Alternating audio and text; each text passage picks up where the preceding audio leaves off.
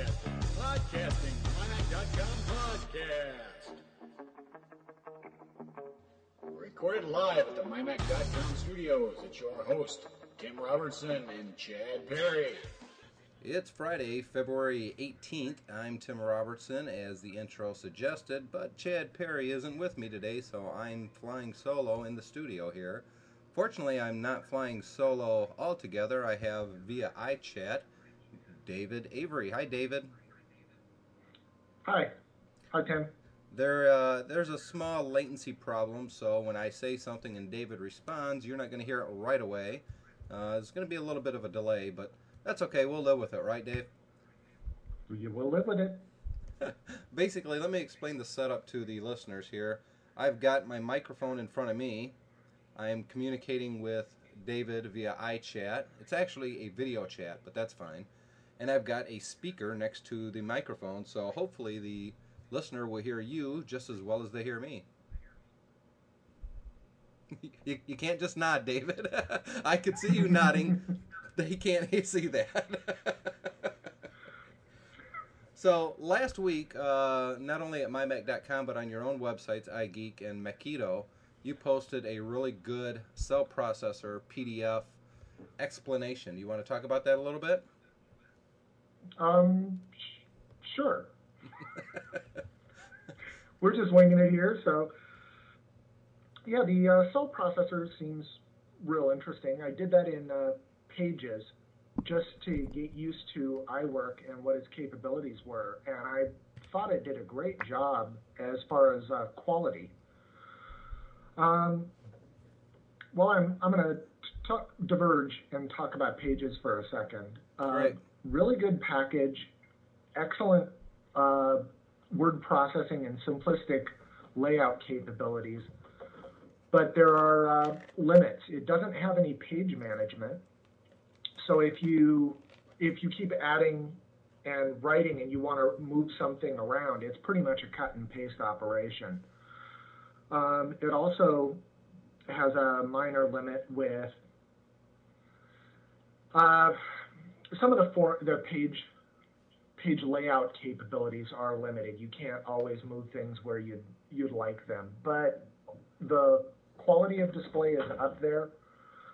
I'm sorry, the cat just came in the room, so That's okay. We had dogs on the last couple episodes, so cats is uh, we have to give equal treatment to the kitty cats.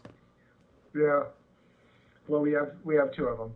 So uh, I don't, the general attitude is Pages does a pretty good job of laying things out.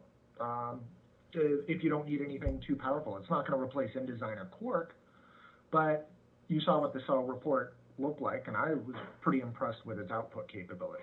Well, like you said, uh, Pages really isn't, I don't think, designed to compete at all with InDesign, but for what you did with it, it looked fantastic. And I think for the average user who's going to use Pages to make, you know, maybe a two or three page brochure, I think it's going to be a great program for that. Oh, exactly. So um, the cell report or the cell processor, um, it looks pretty impressive based on the initial specs. The the tough thing is with these processors, you really need to be in the lab and be able to analyze what Apple's what software looks like on a Mac as far as um, how it's loading the bus, um, how it handles different different type of instruction streams or patterns. Potentially, the cell could be much faster than a regular Power PC, or could, or the other Power PCs like a G5 or the G6 when it comes out, or it could be substantially slower at a single a single thread or a double thread. Um, the the vector parts of it, or what are called the SPEs, the coprocessors, they're probably going to perform really well, but they're going to require some software commitment from Apple and from independent software developers to utilize them. So the question arises: Where is where is the cost trade-off for Apple? Is and how good is the G6 going to be to make to make it worthwhile? Now, has, that, has, has Apple at all committed to using the uh, cell processor? if they have, they haven't communicated it, but it's their normal MO not to let us know what they're doing. Now, at the moment, I know that Sony, being one of the co-developers, has said that the cell processor will be used in the PlayStation 3. But from my understanding, there is no programming language specifications yet. There's no CodeWarrior out there to write for the cell. So how far away do you think the cell is going to actually be in existence, useful to people? It, because we haven't seen it doesn't mean it doesn't exist. Um, you, just like Apple sometimes likes to slam surprises on people with, here you go. Um, Sony may, may be working with, say, Metrowerks and already have the tools in house, or more likely working with IBM and they have all the tools ready. We just don't know. So the processor is supposed to be available in some form later this fall for development. I would assume that means Sony's targeting early mid next year for the next generation to start using it, um, giving them about a six month lead time. What what does that mean for Apple and the tools? And I'm, I'm getting the impression that the first generation, the 90 nanometer version that they're they're working on or whatever, is not the not necessarily the version they're going to go with. It's it's more like a test case, get it working, get a bunch of test equipment out, and then they're going to die shrink it within like five six months and come out with the high volume version. So, but looking at the game development and and that's probably not a, a, big concern to our users or our listeners, I should say. But with Sony PlayStation 3, that's going to be a major product on the market. Xbox 2 mm-hmm. is supposedly coming out this year. PlayStation 3, uh, at least according to your estimates, we're probably looking at fourth quarter 2006 then. I would, yeah, I would say I would say for PlayStation 3, I don't know what Sony's targets are. I haven't done any of the research. Um, but yeah, I'd say at least Q1, Q2. Um, and as you said, uh, Q4 prediction of 2006 is probably safe. So conservative. How, how much smaller? And by the way, I, I hate the term the cell processor because it, it obviously brings up connotations of a cell phone. So I, I hate that name. But regardless, um, is it going to be a lot cooler running chip than the current G5s? The only power estimates were kind of unofficial. Uh, what they said is basically it was going to be somewhere between like two to four watts per cell or SPE. And there's eight of them, so you have to multiply all those and that gets you like 32 watts. And then there was another estimate that said 50 to 80 watts for the whole processor, which puts it ab- above a G5 by a little bit, say 10, 20%, I think. So, I, I think the G5 runs at about 40 to 50. So, and the, laptop use, we're probably not looking at a cell processor laptop to probably realistically 2007, 2008. I think this design is a, a little more scalable in a few different ways. Uh, you can do things like if with the power management, shut off six of the cells when you're running on on battery power. All of a sudden, that would cut out like 40% of its budget. Um, also, that was the 90 nanometer. They're going to shrink it right away to 60, the 65 nanometer process which should give you a big boost as well. So I think this is more likely to go into laptops sooner from delivery than a G5 or a G6 would be able to. Now, now here's a question. You are the the microprocessor guy as far as I'm concerned. You know a whole lot more about it than I do. I'm, I'm pretty ignorant. But everybody wants a faster Macintosh laptop, and it's obvious that they're not going to stuff a G5 into a PowerBook anytime soon. Why not simply uh, increase the speeds of the current G4s, say up to two or three gigahertz. Why don't you think Apple or IBM is doing that? Speed is sort of a function of the design, and you can't just clock it faster. It starts to fail, or your power budget goes up exponentially. So you actually have to target a design for the speed you're going at, and it's this huge balancing act. It's like if your car wasn't going fast enough, you said, well, put in a bigger carburetor. Well, a carburetor will get more gas to the motor, but it won't make the motor go faster. It's like you have to also increase the breathing of the car, and then you have to also change the timing of the car, and then you have to fix the exhaust. Computers are a lot like that. You make the processor go faster, but then you're limited by your bus speed.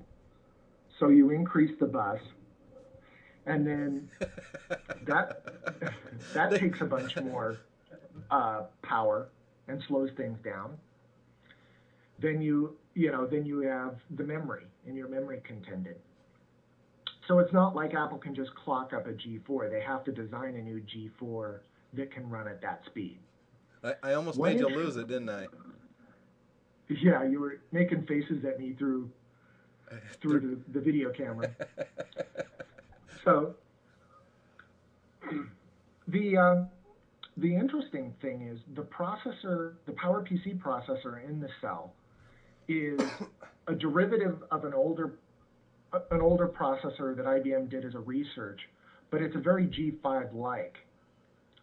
According to the the power requirements that they're getting out of that, they could release that as a G5 low power version and it would fit quite comfortably inside of a PowerBook uh, budget, power budget and thermal budget. And remember, you have both. Um, power is, you know, how much it's going to drain the battery, and then you also have how much heat it's going to dissipate. Interesting. Well, I appreciate the explanation, and uh, hopefully a lot of other people did too, because, like I said, I'm completely ignorant when it comes to processors other than the standard PR stuff that I read at, at most manufacturers' websites. But getting off processors for a moment, um, I want to try to maybe introduce you to, um, which we probably should have done right at the beginning, but um, introduce you to our readers. Can you explain a little bit who you are, who the heck's David Avery, and is it Every or Avery? I, I always want to. Yeah, everybody wants to say Avery, but it's um, Every, E V E R Y. Every. I, I don't know why it just doesn't sound like it would be an, an actual last name, whereas Avery sounds like it would be. I guess I don't know. So I, I actually met you, and like I, I think I told you this on the phone or uh, in an email. You you probably didn't remember, but the first time I met you, and the only time really, was at the 2000 Macworld Expo in San Francisco in the press room, um, and this was right before the uh, the showroom floor actually opened, and you were sitting on the floor, I believe, working on a PowerBook, and uh, I had I had read your website many times. At the time, it was only MacKido, and uh, later it became iGeek. Uh, actually, you have both websites still up and running, correct? Yeah, yeah, but I have the legacy stuff left on MacKido, and then I've been bringing up new, just random writings on iGeek. Well, um, first, welcome to mymac.com. Um, y- you know, we've had a lot of writers over the years here, and it's been 10 years for us, and uh, we've been posting some uh, history of mymac.com stuff, which actually I, I've overdue to post the next one. But in all that time, it seems like there's been a plethora of great Mac websites out there. And it seems like, I don't know, over the last two or three years, that's kind of dried up, where most of the Mac websites seem to be posting press releases and that sort of stuff. And uh, I've slowly but surely tried to allure some of these really good writers, such as you, um, Carmel, John Farr, and uh, and the great thing is I'm not paying it, you guys a dime. but um, what you know, the, our site is a little bit different than everybody else's as far as the blogs go. And just this week, you've been having a really interesting blog conversation with, uh, I believe, Owen, posted originally. and it, and it's on Democrats versus Republicans and and that sort of stuff. And I, I just think it's really interesting that we have such a diverse group of people. I mean, for a while it was starting to smell very liberal around mymac.com. So I, I think your, I would say, I'd probably say your viewpoint tends more towards libertarianism. Yeah. Okay. So th- that's always nice. But uh, going back a little bit, how long have you been involved in the Mac world, and where'd you come from? Um, geez, I've been in in the Mac world uh, since 83, 84. Uh, I was I was at a computer store about a week or about the weekend before they announced it, and they basically let me sneak in and look under the the little hood they had and start playing with the Mac, and that was it. Uh, I was a software developer, hacker kid, doing lots of things for five, eight years before that. Uh, but I got on the Mac, you know, the day it came out and started doing development and uh, followed along through its through its evolutions. Um, so I just started writing. What, what happened is I was how I created MacKido was I was listening to a lot of the misinformation out there on some of the chat forums and people just didn't like understand either the history. They were kind of biased by the pc history or they they didn't really know what the mac was. So they were just spreading innuendo and rumor. So i'm like well you know what? Instead of responding to each of them i just started writing articles to sort of as a fact where they would say oh macs cost more. And it's like well they sort of do but here's how you know it depends if you're looking at value or just dollars um, initial purchase price. Or they'd say, well, Macs are slower. And it's like, well, some areas of the UI feel slower, but the actual underground computing or, or um, base computing power happens to be more in these areas versus these areas. So before I knew it, I had a website and it just got going. Where did the name come from? Um, I've always done martial arts, and one of the arts I had done for a few years was Aikido, and it means uh, the grand ultimate way, or literally translated, it would mean something like the power, something power way, spirit power way, or something. Well, I changed one of the characters or to Mac, and it was Mac Keto or the power of the Mac way. That's a cool. Uh, it's a lot better story than how I got mine. Uh, you know, mymac.com. By the way, I am hearing. Are you only listening to me on the uh, headphones? Yes. Okay, because I can actually hear that. Hear what? I, I can hear my echo through the speakers through your headphones. Oh. Yeah. Hmm. Good headphones. I can't. That or I'm just using exceptionally well-made speakers, so it's one or the other. Regardless, uh, no, that's a that's a cool way to come up with a name. Uh, ours was simply I had no name, and it was I was creating it on my Mac, so I always meant to change the name, and uh, I actually had a licensing agreement in hand from Apple to change our website from mymac.com to eworld.com but there was too many restrictions Apple put on it. They weren't they weren't charging a whole lot of money. It was like either two or four grand a year to use the name, but they basically had a power of veto of any content, and obviously I couldn't handle that. But uh, how did it change over to iGeek? Where did that come from? Which, by the way, is a fantastic URL. iGeek.com is just perfect with the little spinning beanie logo. That's perfect. Loved it. You. When I when I first saw that a couple was it about maybe three years ago, two years ago. I was so jealous that I didn't think of that. I was like, oh, what a great logo! What a perfect website name.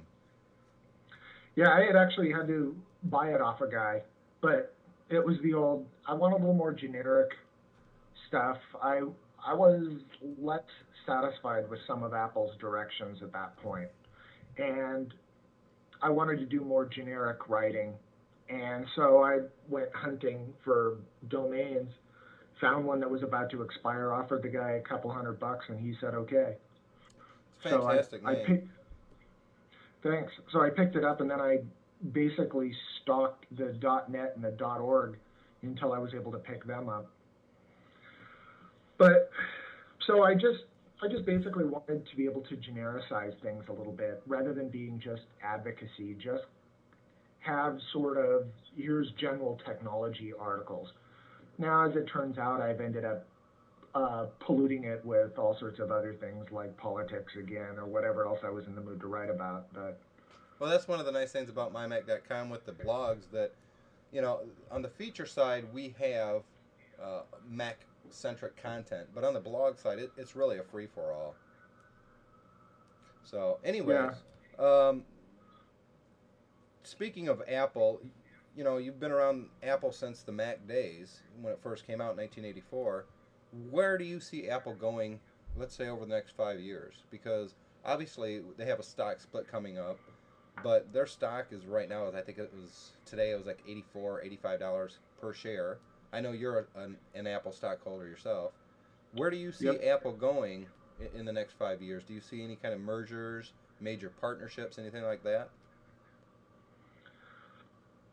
I don't know. Um, with with sort of Steve Jobs and his cult of personality, it would be a difficult company to merge with because of the because of the politics and things like that. Steve makes a better leader, I think, than he would make a uh, co-partner.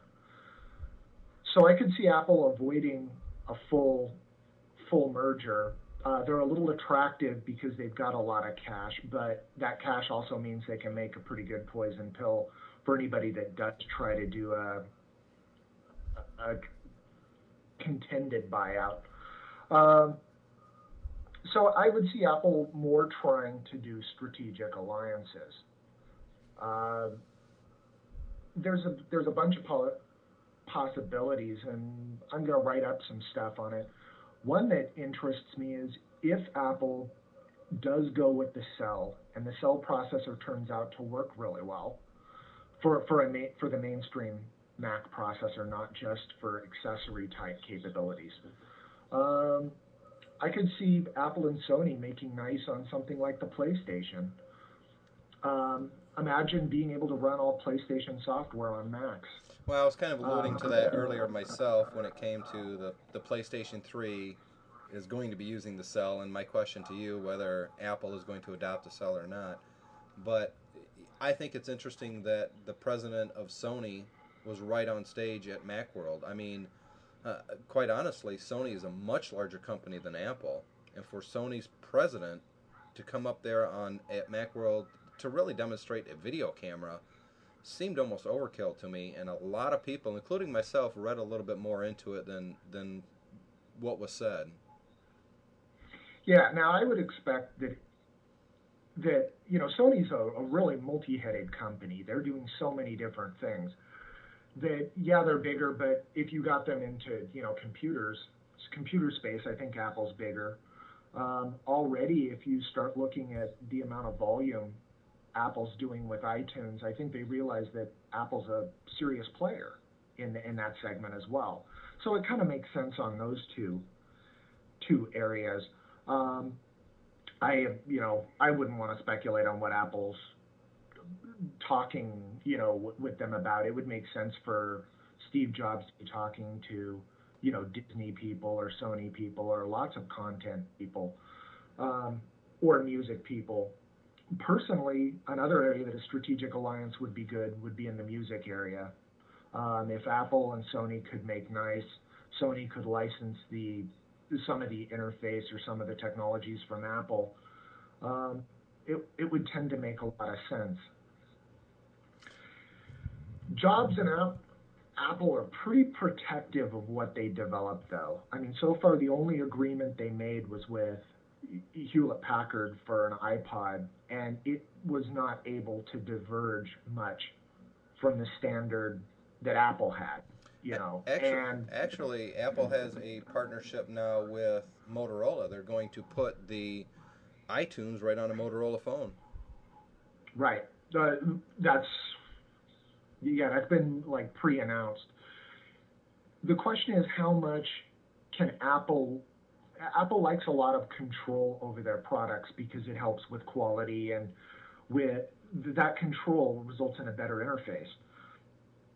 But it also kind of limits who you can deal with and how you can deal with. Um, how far will Apple would Apple let Sony diverge product if they did have a strategic alliance? Things like that. It makes it both hard to work with Apple, but it also makes it guaranteed quality of what you're getting is, is going to be up to their sta- standards. Well, I think when it comes to Apple and Sony, we're talking about two companies who have always been known for not only their high standards but their high quality products as well and the brand recognition. I mean, when you when you look at brand recognition alone, w- with the possible exception of maybe Pepsi, Coke, and Nike, there's not really any bigger names than Apple and, and Sony. Yeah, they're up there. They're big boys. Yep. And um, they've got a lot of similarities, um, some some synergies there, so to speak. Uh, Sony's the the only PC maker that has any style. Um, Dell is all about the the cheap box, you know, the the supply chain management and being able to to produce these things at a low cost. Sony actually does some design. So Apple and Sony have a lot of spiritual camaraderie. Well, you know, as a longtime Mac user myself, um, and an Apple Watcher, I, I really have no idea anymore. I've pretty much given up on the whole concept of predicting what's going to happen. And um, although I will say, and I can't find the article online now, when everybody was talking about Apple purchasing Be, I was one of the very few people that I'm aware of that was actually predicting NeXT computer. Yeah, there's a, a lot of nice, you know, uh, memento stuff with that whole purchase, and it turned out to work out. And I don't know. There's a lot of a lot of possible places. I mean, one place that, like in an ideal world, that I would like to see is imagine this: IBM sold off their PC division. They're very pro Linux. They're let's say they want to get back in the desktop space and break it open. What would their solution be? Well, acquire Apple, make Apple the design studio of IBM, and make it uh, OS 10, modify it a little to run on Linux to fit their fit their format instead of BSD. And basically, you'd have OS 10 that could go from uh, desktops all the way up to IBM's highest end servers. You'd have IBM's chain into enterprise, you know, their reputation, their sales force, things like that. And you have Apple's style on the low end. I mean, it it would be one of the things that could actually break open the Mac PC industry and bring it in. Do I think it's plausible as far as corporate cultures or other things? No. No. I it's it would be tough, but they could do similar things with strategic alliances. And you know, we'll we'll see if they keep moving there, you know, on a 10 year sort of working together and seeing where it goes. From Apple's point of view and as an Apple investor, if Apple does it alone, I'm better off. Absolutely. And Apple's already headed down the path, so their attitude, being that they're a fairly egocentric company, is probably, you know, we like IBM as a, you know, as a helper or a partner, but we don't want to marry them. Absolutely. Yeah, I, I don't see the corporate cultures of IBM and Apple merging at all. In, in fact, uh, I was listening to an NPR show, and um, one of the main things that they were talking about was these huge mega mergers that are going on right now, and usually the the falling out and the reason they don't usually work well, at least from a stockholder's point of view, is uh, there's just such different cultures, and they just don't mend or don't merge real well together. Yeah, 66% of all mergers and acquisitions uh, are considered a failure in that the companies are worth less after the merger than they were before. And the majority of it is because of hidden costs like, you know, they see these synergies where, oh, we can do this together. But then you get into the corporate culture issues and it takes three times longer and where they thought they were going to see gains in operations they don't, and all sorts of new nightmares. So Yeah, sounds much like uh, Time Warner and AOL, which is probably one of the worst decision and mergers in recent history. Um, anyways, I want to thank you for uh, joining me in the podcast, so I didn't have to go it alone tonight, David. And uh, any parting thoughts before we end this podcast? No, no, nothing else. I mean, it's an exciting time to be a Mac investor or an Apple watcher and seeing what's going on in the industry. I think things are uh, breaking open for Apple again, and we're having a new renaissance. And Steve deserves a lot of credit for that. And look, I think 2005 is going to be a real interesting year, and 2006 is going to be even bigger. Well, hopefully the mymac.com can ride those coattails because I'm personally not just as the uh, the site's owner, but as uh, as someone who reads every bit of content that's posted there, many of, many of which is not it doesn't go through editorial control at all. So when I read it, I'm I'm not even necessarily the first person to read it.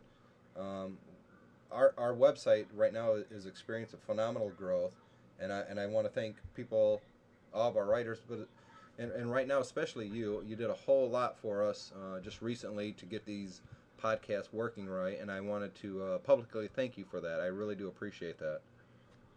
Oh, no problem. Uh, I've been talking with David Avery, Avery, Avery, Avery, uh, uh, Every. Every, uh, every day. That's what I'm gonna. That's what I'll think in my head when I, whenever I say that. Uh, next week, Chad Perry will be back, and we'll have at least three. Count them three. One, two, three major announcements. This is uh, Tim Robertson and Dave Every. filling in for Chad. Thanks, Dave. Okay, thanks, Tim.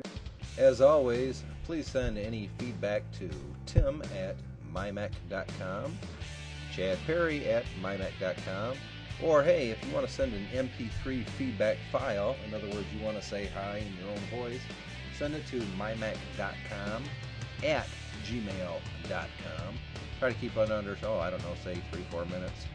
And uh, we'd appreciate hearing back from you. Thanks. See ya!